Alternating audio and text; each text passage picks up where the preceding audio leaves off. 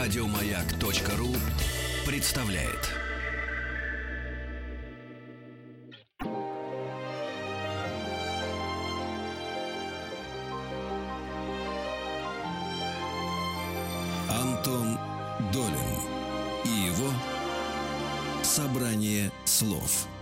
Здравствуйте, у микрофона Антон Долин.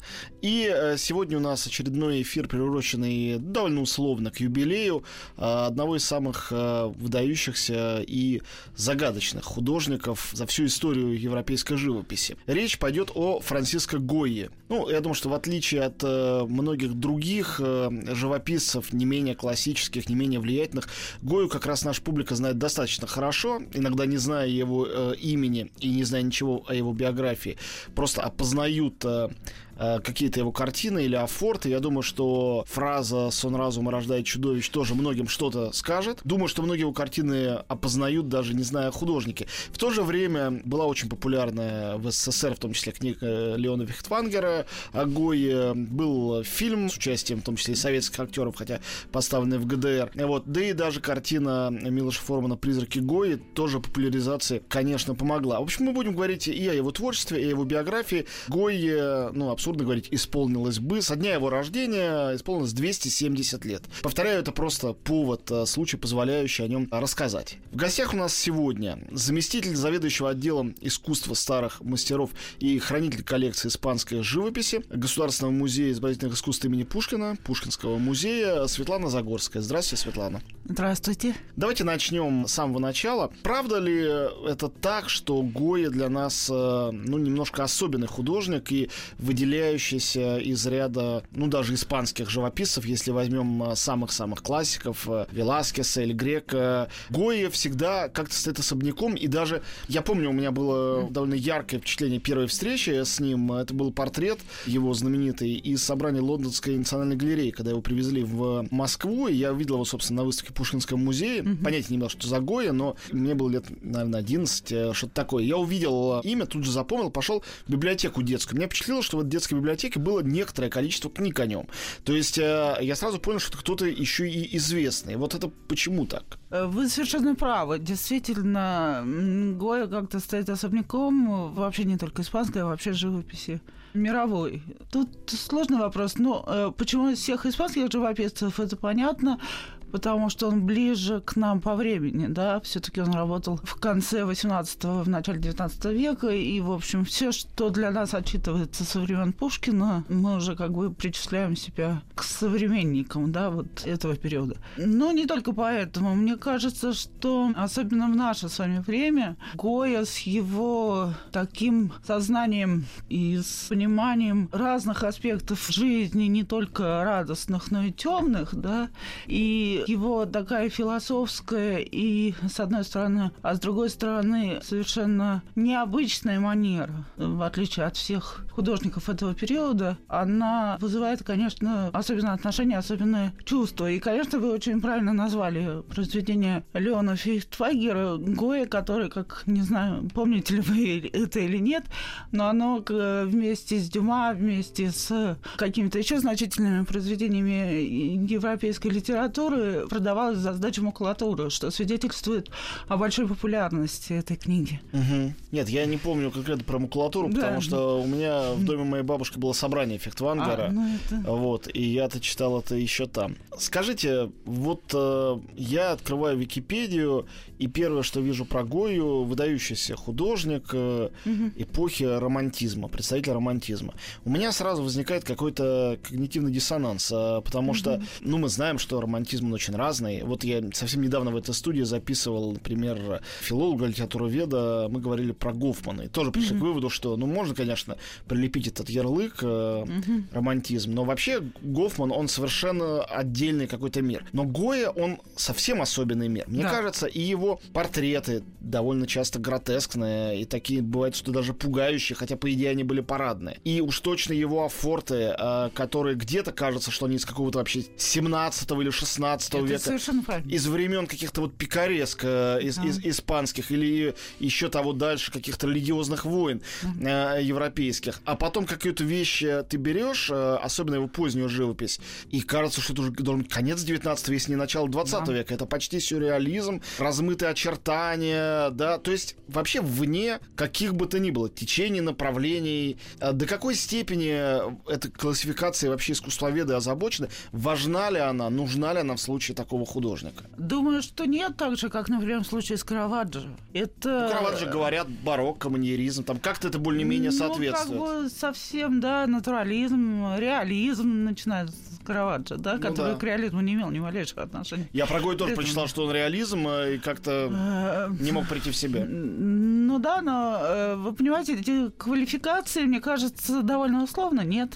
Потому что так же, как и в литературе, я слышала вашу блестящую передачу про Гофмана, и так же, как в литературе, в живописи и так далее, это условное деление. То есть Гою как бы причисляют и к эпохе Рококо, если мы берем его картоны, которые он делал для мадридской мануфактуры, которыми для гобеленов, да, которыми украшались э, королевские дворцы и к эпохе просвещения, если мы его берем ранние портреты, ну, условно говоря, ранние, потому что ранние все-таки в его творчестве это религиозная живопись, да, а потом уже начинается портрет, когда он попадает в Мадрид благодаря своему свекру, да, и там начинает знакомиться с определенным кругом лиц, которые способны платить за портреты, потом уже становится королевским художником и так далее, и так далее. Вот, но затем э, происходит, как вы знаете, да, после 92 -го года, после после его болезни и наступления глухоты, приступов глухоты, они в разной степени у него развивались. Совершенно новый период, который вот этот период с 92 -го года по, э, собственно, период его смерти по 28 год принято, и очень было принято в советской литературе, советческой, считать романтизмом, да, и связывать это прежде всего с какими-то социальными процессами, которые вызвала французская революция, да, и вообще все искусство этого времени, это европейское, так или иначе прицепили к этой французской революции, и всех художников, работавших в это время практически, назвали романтиками, да, что Гоя, конечно, имеет весьма условное отношение. Послушайте, ну вот я скажу немножко в защиту советского искусствоведения, не то, что с ним так хорошо знаком, но мне так кажется, я читал о там две-три книги, наверное, что он со всей очевидностью в своей персональной судьбе отразил тот э, жуткий слом, э, по-моему, до сих пор не пережитый человечеством, mm-hmm. который произошел в момент французской революции. Потому что свержение монархии, с одной стороны, и разрушение Бастилии, то, что сотрясло тогда, ну, весь мир, нельзя сказать, что сотрясло только Францию или только Европу. Трясет, и я об этом и говорю.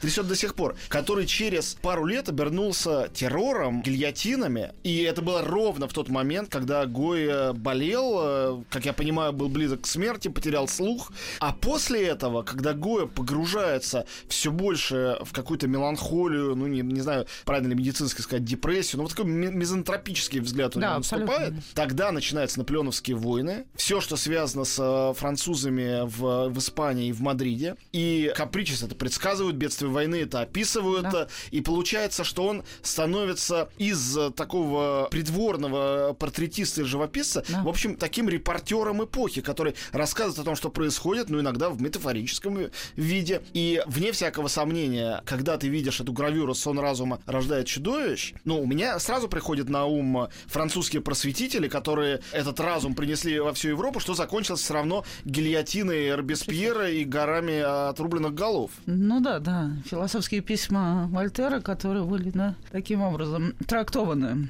Это вы совершенно абсолютно правы. Э, что касается французской революции, ваш анализ, я абсолютно с ним согласна, да.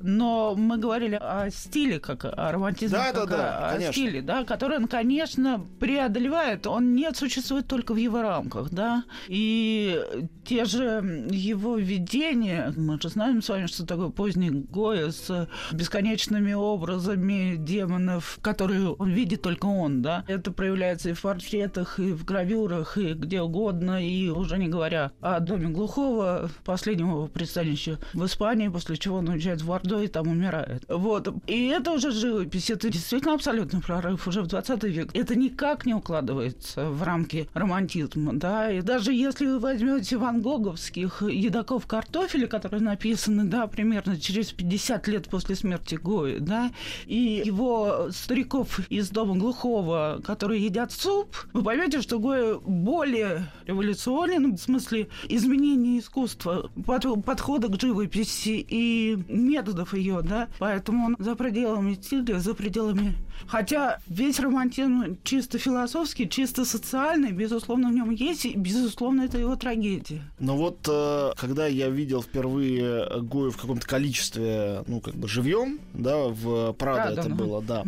В Мадриде, на меня произвело огромное впечатление вот какое-то приближение к его картинам, когда ты смотришь вот на эти мазки. Я, ну, я в живописи совершенно не, не знаток, не эксперт, но на меня такое впечатление позже производили только картины Тернера. Когда ты подходишь к картине, и ты видишь, э, кажется, совершенно хаотическую, беспорядочную да. мешанину красок, часто почти монохромных, то есть никаких контрастов, там какие-то странные желтовато-серовато-черноватые да. тона друг другу переходят, и только на определенном отдалении mm-hmm. ты видишь э, всю картину, видишь, что на ней изображено, и ты просто не понимаешь, как человек это видит и работал. Позже импрессионисты осознанно, как технику, это все сознавали. Но это было реально уже через полвека после да. этого всего. И Го это при этом, мы еще и представляем себе, вот он живет отшельником в этом доме, а, значит, ну, не совсем глухого. отшельник. Ну да, ну, не, ну, во всяком случае, удалившись, может да, быть, непосредственно от, от света, от... Да он, э, не знаю, следит или нет там за какими-то тенденциями живописи, но все равно вне этих тенденций. Он совершенно улетел не только в какой-то мир вот воображаемых этих чудовищ, говорящих ослов, э, э, сов и прочих, но и с точки зрения просто живописи, техники, уехал куда-то в совершенно свою собственную степь, ни на кого ни на что не похожую. Это совершенно правильно и абсолютно правильно ваше сравнение с Тернером. И если вы возьмете картину Гои 90, по-моему, седьмого года, она кораблекрушение и возьмете какое-то произведение Тернера, то вы увидите, что это одна и та же идея. Одна и та же идея, когда ты приближаешься, ты видишь действительно хаос из мазков э, цвета, цвета, неразберихи, бесформенность, когда ты отходишь от этой картины, ты, ты наконец начинаешь различать э, тела тонущих людей и зовущих на помощь. И это совсем не Жирико, это совсем не французский романтизм. Ну, пожалуйста, Жирико, воплощение история, романтизма. Да. Великая картина, плод медузы. Да. И ее можно э, показывать ребенку трехлетнему. Все понятно, да. рассказать историю, что происходит. Да. С Гоей все-таки не так. Абсолютно. Там совершенно какой-то свой уровень прочтения вообще любого события, свое видение. Как бы отраженное в его собственном внутреннем мире изолированным, совершенно правильно вы говорите, от внешних воздействий, и художественных, и не только. Мы говорим сегодня о Франциске Гойе. Со дня его рождения минуло 270 лет.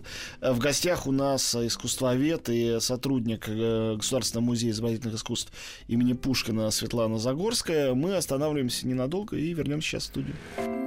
Собрание слов с Антоном Долиным.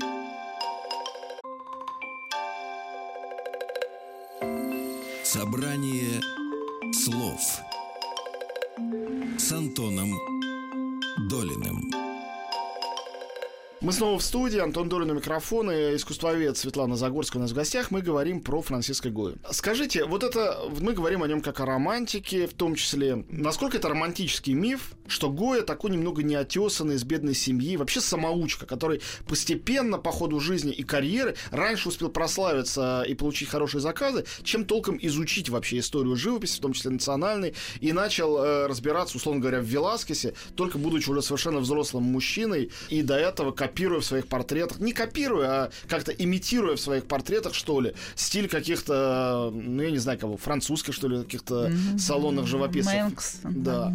Вот на, насколько это так? Или это все опять придумано для того, чтобы были увлекательные жизнеописания и фильмы? Я тоже себе задаю этот вопрос. Это довольно сложно понять. Как я понимаю, его жизнь не очень хорошо документирована. И это странно, потому что для художников, в общем-то, уже такого позднеевропейского, но я имею в виду новое время, да, все-таки существует больше каких-то подтверждений, в частности, его первых шагов в искусстве не только Гоя, но и вообще любого другого художника. Все-таки он родился в середине 18 века, и, в общем, существовало уже большое количество документации, которая подтверждала рождение, обучение и так далее, и так далее. Но действительно считается, что отец его был простым крестьянином, иногда пишут, что баском, а мама происходила из обедневшего все-таки дворянского рода, и поскольку семья в какой-то момент обеднела совсем, они переезжают из Сарагоса, где, собственно говоря, родился. Дальше существует следующий мир, что в Сарагосе он учился у какого-то посредственного художника. Я не буду его называть, потому что имена указываются в разных источниках совершенно разные.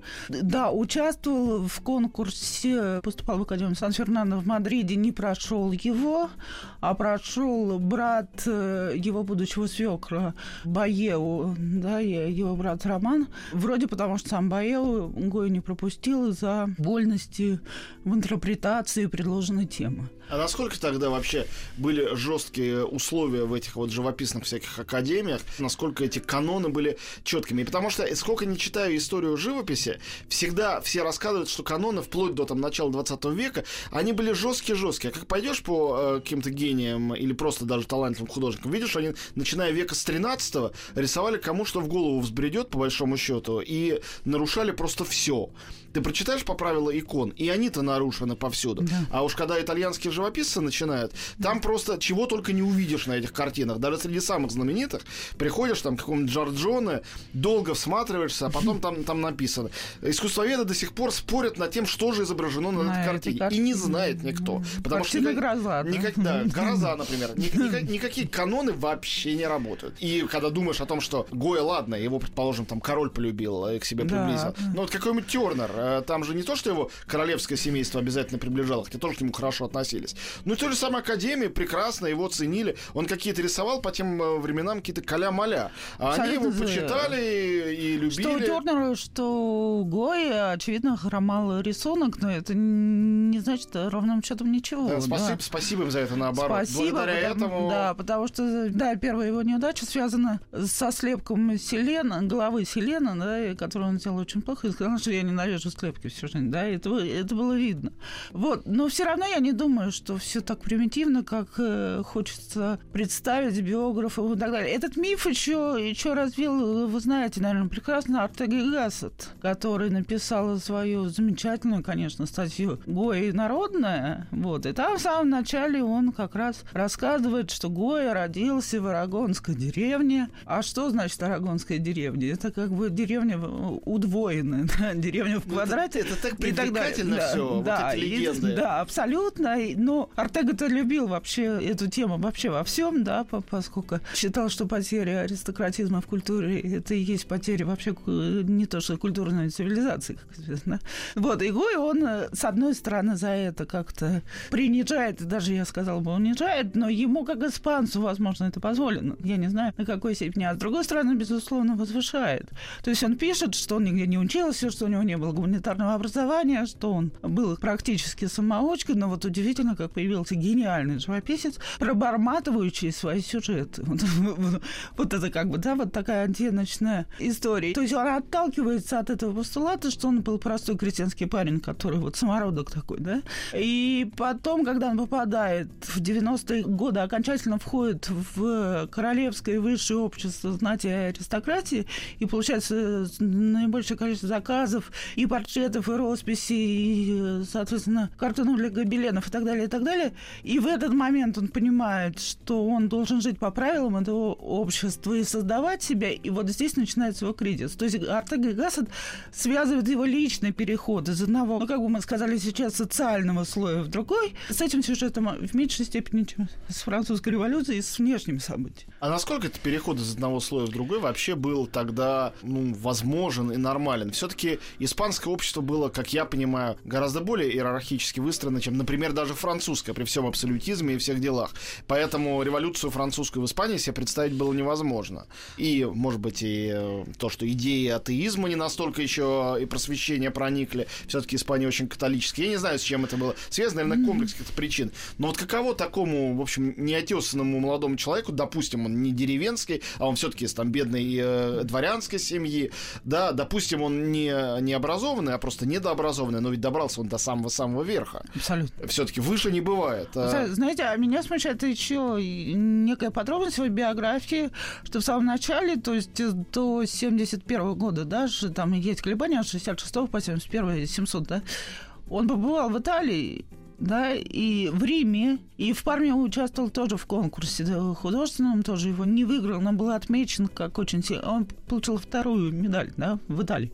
Вот. А как, собственно, он в эту Италию отправился, если он был такой бедный, с таким непонятным, да, и только вернувшись из Италии, он получает заказы во всех главных сарагосских церквях и занимается религиозной живописью. Тот период, который вообще мало нам известен, потому что это не станковая живопись. Для того, чтобы это знать, надо поехать просто в Сарагосу, да, и посмотреть на это на все.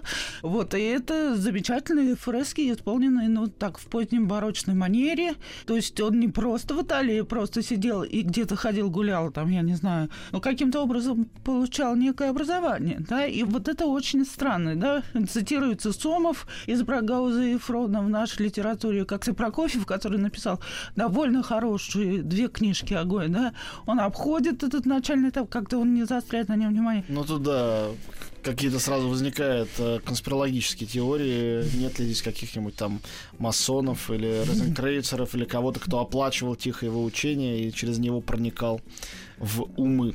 У нас э, в гостях искусствовед Светлана Загорская. Мы говорим про Франциска Гою. Вернемся после маленькой паузы. Антон Долин и его собрание слов.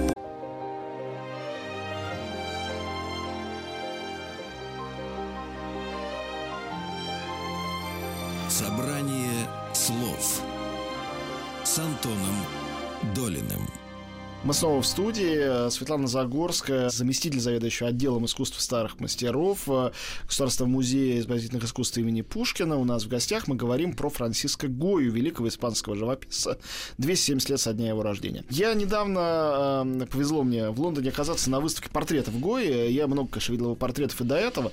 Там это потрясающий мальчик э, и много других каких-то, ну, очень-очень знаменитых картин. Но я впервые увидел его с этой стороны. Мы, когда говорим про Гою, все-таки Капричес, поздняя живопись, вот этот расстрел знаменитый, да. страшный, да. обнаженная одетая Маха вспоминается. То есть не строго портретная живопись, а какая-то другая. До какой степени он для современников был портретистом? Мы же знаем, что такое портретист. Вот сейчас у нас выставка Серова прошла. Это модный человек, который завален заказами, который вынужден э, так или иначе льстить своим заказчикам, иногда это делает, э, ну, не будет успешным портретистом без этого. Mm-hmm. То есть э, это совсем другой художник, чем художник, который сам выбирает себе мотив, тему, а про Гою позднего мы знаем, что он именно так поступал. Ну, не всегда, очевидно, но достаточно да. часто. Ну, вы знаете, что наследие Гоя составляет около 700 произведений, да, примерно живописных. Это огромное количество, за исключением афортов и всех серий, которые вы назвали в первой части. Но, на мой взгляд, на мой вкус, конечно, он был э, выдающимся портретистом, конечно. И он прошел потрясающую эволюцию. Эволюцию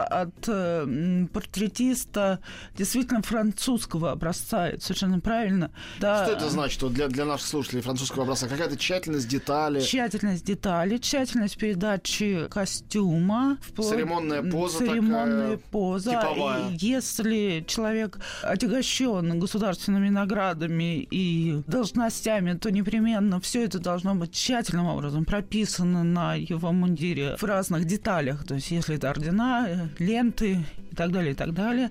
Сам мундир, передача самого материала, да, из которого он его сделал, с шелковой лентой и прочие аксессуары, да. Но при этом вы всегда будете видеть слегка застылое, слегка слегка, ну, как бы мы сказали, не рембрандтовское лицо, да, лицо, соответствующее мундиру. И он начинал именно с этого. Если в мужских портретах этого было меньше, то в женских это, безусловно, оба портрета герцогины Альбы с, ну, как вы знаете, ему приписывается роман с ней, что... Дружили они точно. Дружили они абсолютно точно, она его посещала, и даже когда он болел, и, и так далее, и так далее. Вот, то первые ее два портрета в белом платье и в мантилии, да, в темной, прекрасно прописана одежда, блестяще передана собачка, все детали, очень красиво сделан пейзаж, то есть сама композиция, и при этом абсолютное лицо маска, знаете, как бывает у японок которые себе, когда одевают кимоно, они делают определенный грим. И потом уже он становится совсем другим портретистом, который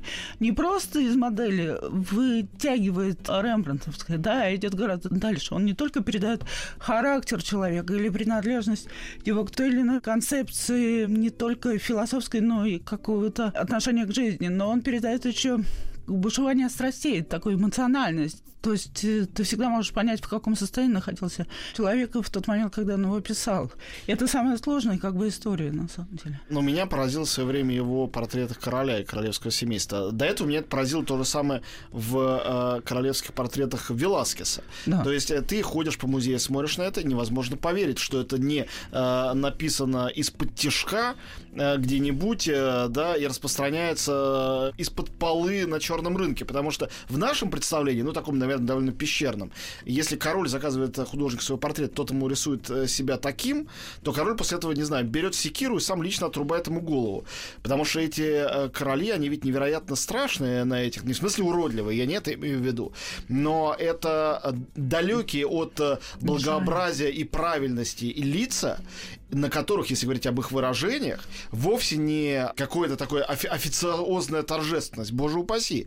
Там видны и пороки, и вырождение, и самовлюбленность. То есть, э, ну, такие довольно жесткие портреты. то есть вы имеете в виду портреты уже середины 90-х годов? Конечно, да, по всей я, видимости, я, поздние, про, конечно. Про офици... даже не поздние, а как бы зрелого периода, потому да. что поздние у него совсем уже как бы такие, ну, мы бы сказали, реалистичные, что неправильно, в, в принципе, ну, понятно. А вы имеете в виду вот когда он начинает из мотеля извлекать все, что, все, По всей все, что есть внутри, да. Почему они с ним продолжали дружить, ну, это какая-то загадка, на самом деле, да. Ну, они обязательно Потому должны были его казнить, но могли бы как-то отдалить от себя. Отдалить, да, это интересный вопрос, я не задумывалась об этом. Меня удивляет, например, почему после Капричос э, они продолжали заказывать у него портреты, и вообще делать вид, что никакой сатиры, в том числе на светское общество, высшее светское общество, то есть они как бы делали вид, что этого не было. Да? В принципе, Капричес может быть не настолько скандальная вещь, как, ну, скажем, романы Маркиза де Сада, за которые его посадили, ну, да. как известно, в психушку. Но, по-моему, это куда-то в ту сторону смотрит. Э, по непристойности и откровенности приближается. Но, как я понимаю, репутацию Гои это никак не испортило. Да, и это удивительно. Ни капричос, ни портреты царствующей фамилии, на лицах которых все написано. Да, вот, вот это удивительно. А это было как-то связано? Он вообще был народный художник, о нем знали. Вот Афорты все-таки это такое для всех. Это не живопись, когда ты напишешь портрет какого-то аристократа, а он себе в замке повесит, а никто не увидит, пока в музей не передадут. Mm-hmm. А, Афорт это то, что продается, ну, буквально, как я понимаю, на базаре или в какой-то лавке. Нет, в лавке, да. Не продавались лавки, не думаю. Я при этом не думала, он был довольно богатым человеком, да. И он довольно рано, попав в Мадрид и сделав вот несколько серий картинов для гобеленов прекрасных, э, да, они совсем другие, они на самом деле ракальные по сути своей и восходят там к праздникам и Фрагонара, и кого так, хотите. Вот это да. надо уже начинать объяснять нашим слушателям, я думаю, а, что ты ничего понятно, не говоришь. это французский художник 18 века. То есть это такое рококо, рококо. пышное, пышное, красивое, да. уютное, с амурчиками Светлые, розовыми. Ну, э, у него без амурчиков, но идея та же. Идея легкой, прекрасной жизни, увеселительной, жмурки, игра в мяч. Ну, послушайте, есть его картина знаменитая, не знаю, этого ли периода. Я в периодизации творчества Гои слабо разбираюсь. Совершенно невероятное, когда там маски играют, ну, такой почти что в отто. И да. там какого-то человека в маске подбрасывают, и видно, что это не человек, какая-то ростовая кукла. Да, это это выглядит очень страшно. Может да. быть, вы видите в этом что что-то позитивное светлое, но, по-моему, после такой картины хочется спрятать голову под подушку просто немедленно. Ну, может быть, вы правы, что там тоже есть уже это начало совсем другое, которое мы знаем по позднему Гою, да. То есть я понимаю, что это вот психологическое... Я как-то немножко иду от колорита, а вы как-то более... Нет, она, она а, светлая, но, да. при, но при этом жуткая. Ну да. Ну, хорошо, жутковатая. Жутковатая, да, да.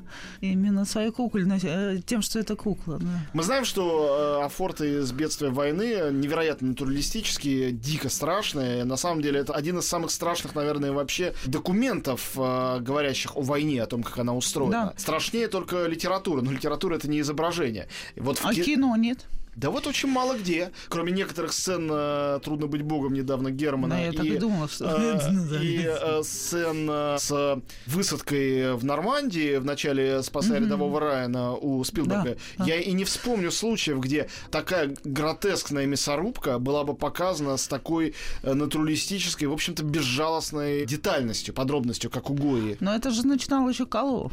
Да, конечно, но все равно Кало, да, как мы знаем, ну тут мы опять заходим в прерванный да, разговор.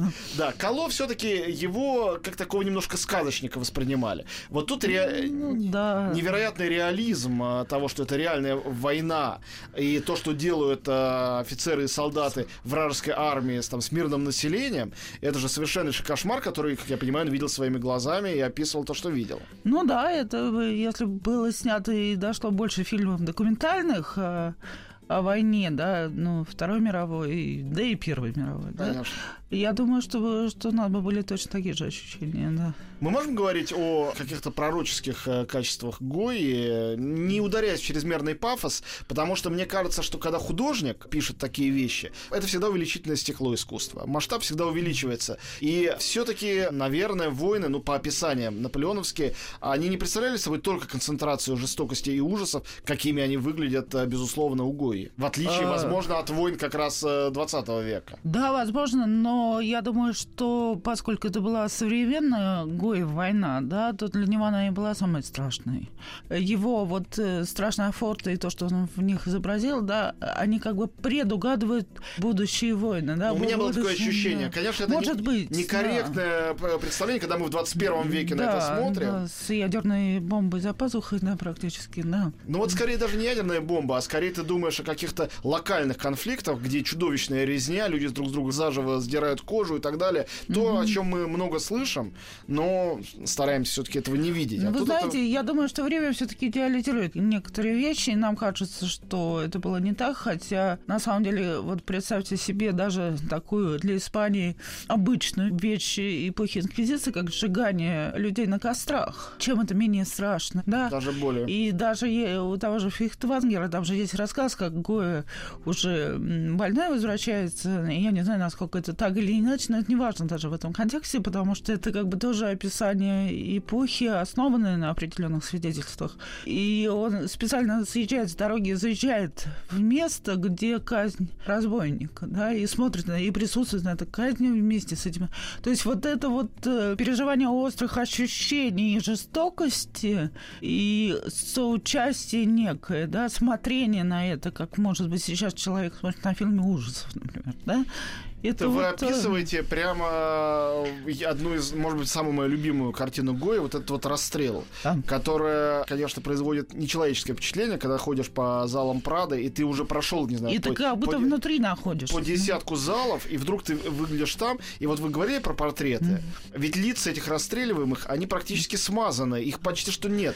И, казалось бы, смазанность лиц должна лишать нас чувства какого-то Сострадания. сострадания, соучастия, но они настолько эк- экспрессивны, этот человек в центре, вытянувший руки, они настолько выразительны в этом общем движении, как и люди их расстреливающие, что невозможно не испытать шок практически, Абсолютно. И просто присутствие внутри картины, да, это как бы... которая полностью разделена на Да, палачей и жертв. Больше да, там да, никого нет. абсолютно. И такая звенящая, как будто вот выстрел произошел уже, да, хотя он там происходит. И такая звенящая тишина. То есть это как остановленное страшное абсолютно мгновение, такой на века, да, это как бы, как бы показанный тебе кадр, который присутствует, когда ты уходишь оттуда. Да, очень что- сильный тоже репортажный момент, хотя, конечно, остановленное Да, время да. это вот свойство живописи. И вот э, мы говорим все время про эти все кошмары, и капричас, э, война, расстрел, и совершенно не говорим о Гое как о создателе одного из самых эротичных образов вообще в истории живописи, мне кажется.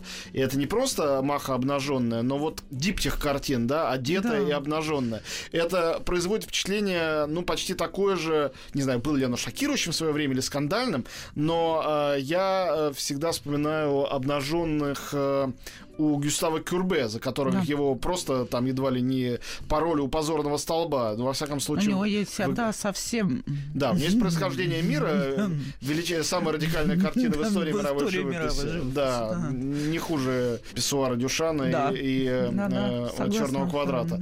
Но Гоя все-таки был раньше, и не знаю, была ли у него подобная задача кого-то скандализировать, скандализировал ли. Но мы вернемся к этому вопросу. У нас сейчас маленькая пауза. Напоминаю, мы говорим о Франциско Гуи. Антон Долин и его собрание слов. Антон Долин и его собрание слов. И мы снова в студии. Антон Долин э, ведет этот эфир. Светлана Загорская, наш сегодняшний гость, искусствовед. Мы говорим о Франциске Гое. И вот подошли к Махе обнаженной и одетой. Все-таки что-нибудь толком известно э, об истории создания этих картин? Потому что я читал 5-6 разных красивых легенд, где объясняли, что это за модель, как это получилось. Э, и все эти истории были разные. Да, абсолютно они разные. Более того, Маху обнаженную, как вы знаете, Маху одетую разделяет пять лет примерно. Действительно, совершенно разные версии, и очень странно об этом написано. А в 1801 году Маха обнаженная висела в покоях Мануэля Годой. То есть у них же есть заказчик, да, и, скорее всего, это был знаменитый Годой, который, как известно, сначала Пеппа была любовницей Гоя, а потом была любовницей Годой. Вот. И здесь для испанской живописи вообще изображение Махи обнаженной – это невероятный прорыв, потому потому что все, что мы знаем до сих пор из самых известных вещей, это Венера Веласкеса, которая, как известно, изображена со спины. И столь откровенная, столь красивая, безусловно, столь живописно невероятно привлекательная, да, где через живопись передающую всю эту эротическую наполненность э, модели, да, это, конечно, удивительно. И почему она одна во всем творчестве Гои такой открытости, такой смелости в общем, откровенность, откровенность, да. У него же больше не встречается э, вещей в живописи, во всяком случае, да. Поражает откровенность совершенно другого рода, тоже эмоционально выплескивающаяся э, за рамки полотна, и она не может не воздействовать на зрителя. То есть, по-моему, человек должен быть слепым, чтобы этого не почувствовать. В его поздних картинах, созданных уже в доме слепого, если не ошибаюсь, к этому периоду принадлежит этот Сатурн, да, пожирающий, пожирающий ребенка. Мне кажется, что в, в конкурсе самой страшной картины за всю историю да. человечества, эта вещь могла бы победить просто вообще легко. Да. И никакой Кало, и э, ни, ни, никакие тоже страшные картины века, да, Курбе, ни, никакой крик э, Мунка Бэтмен. рядом не лежали. Абсолютно. Вообще весь дом глухого, он страшен. С одной но стороны... если там великан, который бродит э, в темноте, колосс, он, да, он да. Стра- страшный, но в нем есть, да, картина колосс, какая-то все-таки притягательность такая античная, ну, да, какой-то такой полифем. То здесь да. прямо перед нами э, существо, потерявшее э, любой облик человеческого, какой-то еще превращенное в животное, сжирает труп собственного ребенка. Все-таки да. это... Ну, это э, чисто физиологически уже невозможно. Физиологически и психологически психологически. Здесь сочетание да, уже... радикализма. То есть тут задето абсолютно все пять чувств да, когда так ты на это смотришь, да, и они совершенно сжимаются от страха. Да, но э, с другой стороны, да, и как бы совершенно из того же дома глухого совершенно противоположно, но не менее страшна голова собаки. Да. Абсолютно. Вот это вот... Когда, Очень таинственная вещь. Когда мы говорим про прорыв в искусстве, про то, как предвидел, предчувствовал, развивал Гоя искусство живописи, то голова собаки — это, собственно, дальше, чем любой сюрреализм. Да? Это, это уже такая метафизика абсолютная.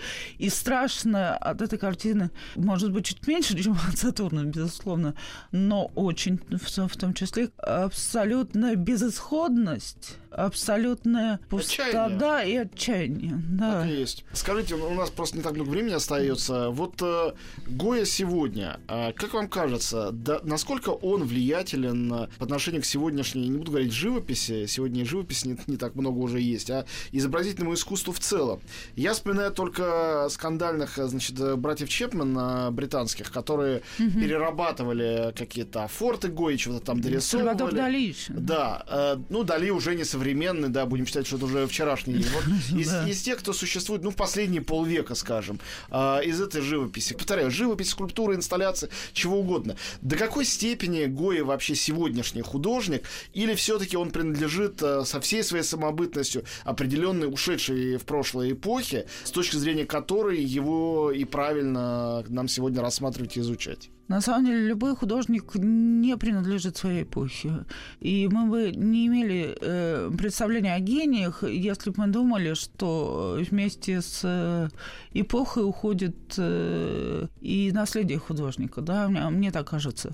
Что касается Гоя, да и любого другого живописца, если мы имеем в виду искусство, которое создается на плоскости, да, то, конечно, никаких прямых продолжений у Гоя нет. И существовать не может, потому что вообще не существует уже тоже искусство живописи, на самом деле. Да? То, что Ну, Гоя... немножко существует. Ну, хорошо. Ансельм Кифер, Ну да. Эрик ну, Булатов. Есть хорошие э, Ну, живописцы. хорошие живописцы, но уже... Но все пожилые. Ну да, это уже, ну как бы, ну хорошо. Мы присутствуем при финальном аккорде. Это правда. Да. Такое ощущение есть, Да. скажу осторожней. Да, хорошо, простите. Но что касается воздействия на современных художников и западных художников, и испанских художников, я думаю, что оно, безусловно, есть. И это выражается в разных формах. Я тут э, недавно видела сон разума рождает чудовищ, э, татуировку на, на плече у молодого человека, ну, в самом- в смысле, в интернете, конечно, не вживую, да. Но это уже такой поп, как бы, ушедший в народ. э, Ну, да. это хорошо, когда такие Да. вещи хоть народ. Да, конечно, безусловно. Но существуют и перформансы разнообразные на гоевскую тему. Просто он так много сказал о другом мире, о мире, э, который мы не видим, но который, безусловно, существует, что прикосновение к нему и к этому миру всегда очень задача опасная мне кажется. Поэтому гораздо легче искусству постмодернизма работать с более простыми, с более классическими вещами в истории искусства и живописи, чем с таким гигантом, с таким миром. Потому что в Гое ты не можешь э, интерпретировать просто, э, да, как там Пикассо интерпретировал Веласкеса, да, вот изобразил он так вот, метаморфоз. Ты должен каким-то образом взять его мир, а интерпретация мира Гои – это задача, пожалуй, неразрешимая. Вот на мой взгляд.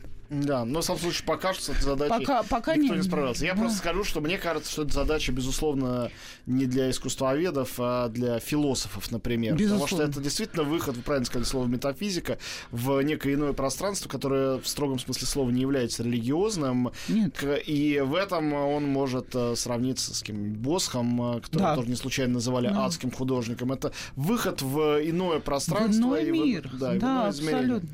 Спасибо огромное. Спасибо. В гостях у нас была Светлана Загорская, зам заведующего отделом искусства старых мастеров и хранитель коллекции испанской живописи э, Пушкинского музея в Москве. Мы говорили про Франциско Гою, 270 лет со дня его рождения. Ну, может, по этому случаю будут какие-то интересные выставки по миру. Обращайте внимание, поезжайте, у кого есть такая возможность, в Мадрид, в Прадо. Уверяю вас, что возможность увидеть такую живопись стоит такой поездки. Ну, а если нет, когда-нибудь их к нам привезут. Спасибо большое. Спасибо.